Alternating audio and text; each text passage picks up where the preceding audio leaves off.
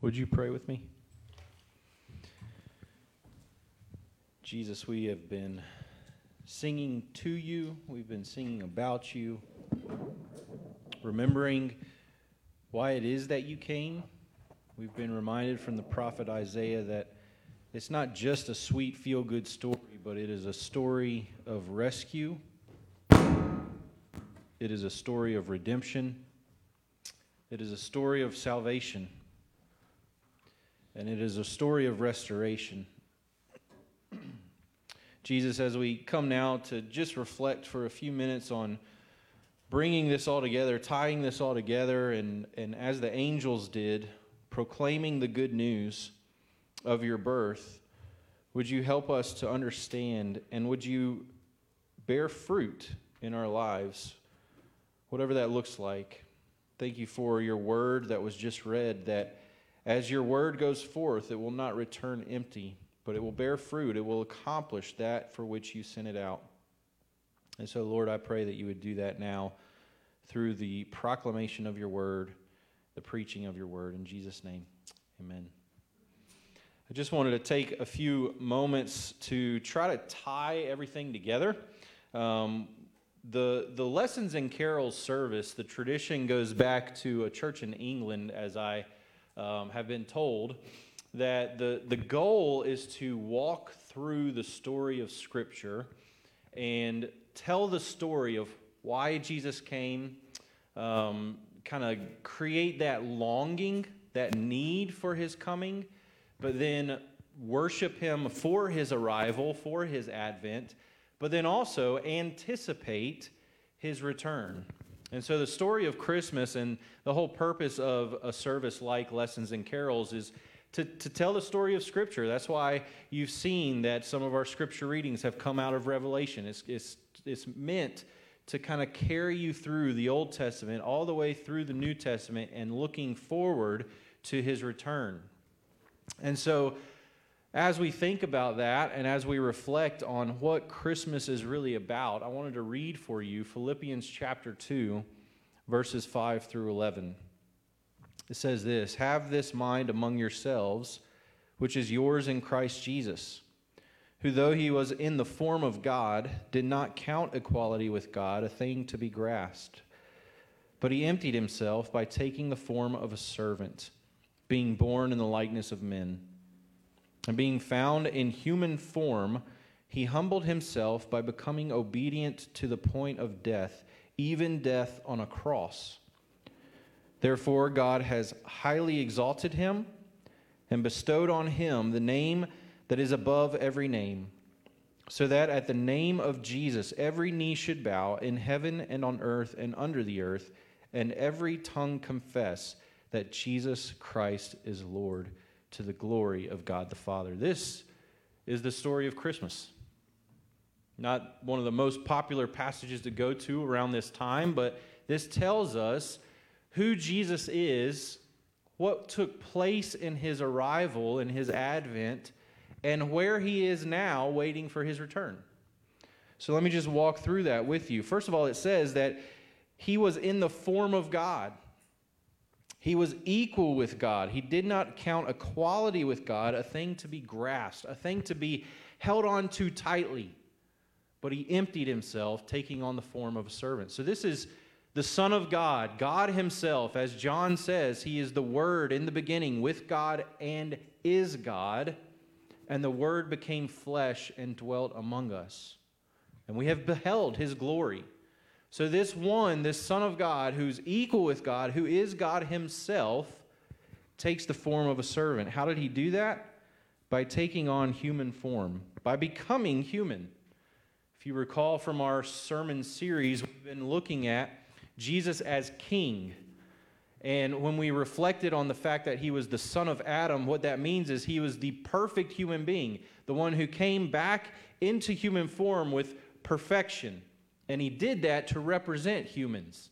He had to be human. So now we have a God who is fully God, who has taken on full humanity, fully God and fully man, humbled himself, but not just taking on the form of a human, this God who takes on our nature takes the lowest state of humanity, a servant, one who works in, in, with carpentry, with masonry, one in the, in the labor field, one who is poor.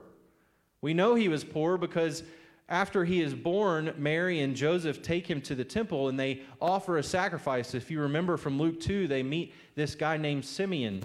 Simeon is a priest in the temple, and they come to him, and it says they bring with them two turtle doves. Well, if you know from the Old Testament, what you know is that's the offering that the poor people brought. So Jesus was born into a human family, and a poor human family at that. Blue collar workers. That's Jesus taking on the form of a servant. But it didn't even end there. He lowered himself even further by becoming obedient to the point of death, even death on a cross. Death by crucifixion. People who have studied the history of torture and death, it's, it's a really grim um, uh, historical study. But people have done studies on this. They've looked throughout history at all the different stages of torture and death. And many have said the, the form of torture and death of crucifixion is the worst that was ever invented in history. So, and Galatians 4 tells us at just the right time, Jesus was born of a woman, born under the law. In other words, God planned and intended the exact moment Jesus would be born. And he was born under Roman rule during a time when the worst form of physical punishment had been invented. And he was nailed to that cross. But what took place on that cross, the physical suffering that Jesus suffered, was not the worst thing that happened to him that day. It was actually bearing the weight and guilt and punishment and wrath of sin for all of his people. Feeling the distance of his father, who he had been united with for all eternity. Feeling forsaken so that we would never be forsaken. And Jesus willingly, obediently suffered to the point of death, even death on a cross. But it didn't end there. Because God, it says, highly exalted him. He was raised from the dead. He's now seated on the throne. He highly exalted him and gave him the name that is above every name, that at the name of Jesus, every knee should bow in heaven and on earth and under the earth, and every tongue confess that Jesus Christ is Lord. Now, a lot of people read that part of that passage and they think of this being a future fulfillment, which it is. That one day every knee will bow and every tongue will confess that Jesus Christ is Lord. And that's true. We see that at the end of Revelation. That even his enemies will acknowledge him as Lord. But this verb form, if you were to study that, and in this translation, it does translate it in this way it says, every knee should bow. And that's exactly what it means.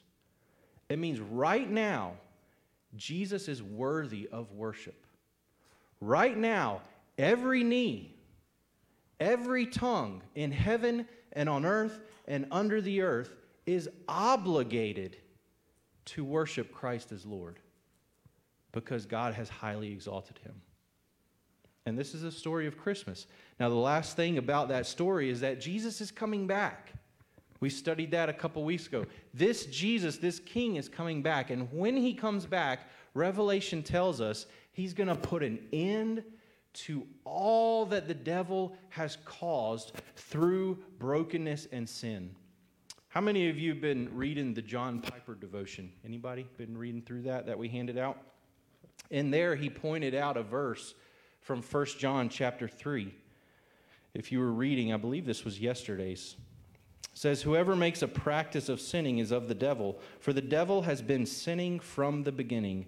The reason the Son of God appeared, so the reason Jesus came, the reason Jesus was born, the reason he appeared on earth was to destroy the works of the devil.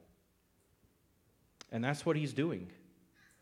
That's what he has been doing for 2,000 years. That's what he is continuing to do. And that is what he will one day return to do in all finality Jesus will destroy the works of the devil. He did that nailing our sins to the cross.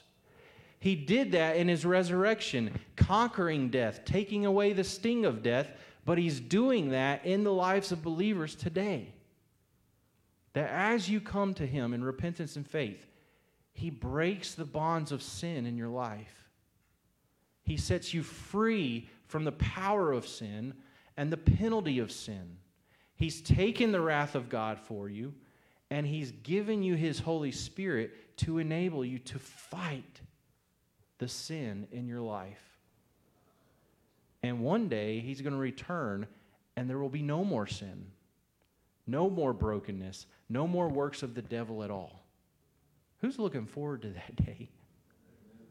Who knows enough about their life today, the sin in your own life, that you wish was not there, the brokenness of the world because of the result of sin generally, and the sins that people have done to you. If you're aware of those things, how could you not long for Jesus' return? Come, Lord Jesus, come. And he will come, and his promise is when I come, I will make all things new. I will wipe away every tear from every eye. There will be no more pain, no more sadness, no more crying. Behold, I am making all things new. For Christmas, um, each year, my parents ask us uh, what we would like, the adults. They ask what we would like. And this past year, they put a disclaimer. They said, no clothes, and ask for something that you think you want, but that you know you'll never buy for yourself. And so I was really stuck. And I didn't know what to buy. And actually, what happened was one day after that email came, a Facebook ad popped up. And I was like, oh, that looks pretty cool. Um, so I sent a link to it. And what I got for Christmas this year was a chirp wheel. Anybody heard of that? Chirp wheel? So this is like a, a PVC type wheel with cushioning rubber.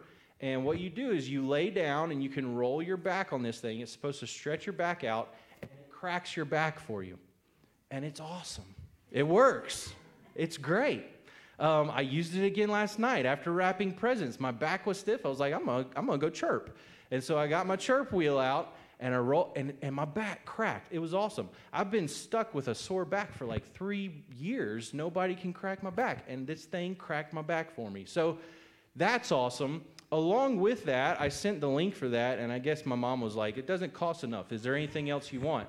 Um, and I was like, no, I'm really okay. Well, she sent me a link for this massage, deep tissue massage gun. She's like, how about this? I was like, sure. Um, so she sent me that. And then I use that, and I'm like, wow, this is amazing, right? So I'm massaging out the muscles. It feels good. I'm popping my back. It feels great. All this relief, right? Now, why do I need that? Why does any of us need that? Because of sin.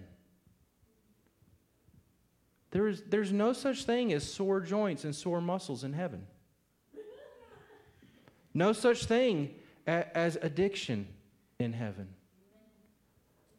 No such thing as sickness or cancer. He's making all things new.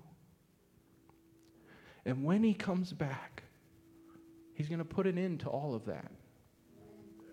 This Jesus who was born, who came to destroy the works of the devil, is coming back.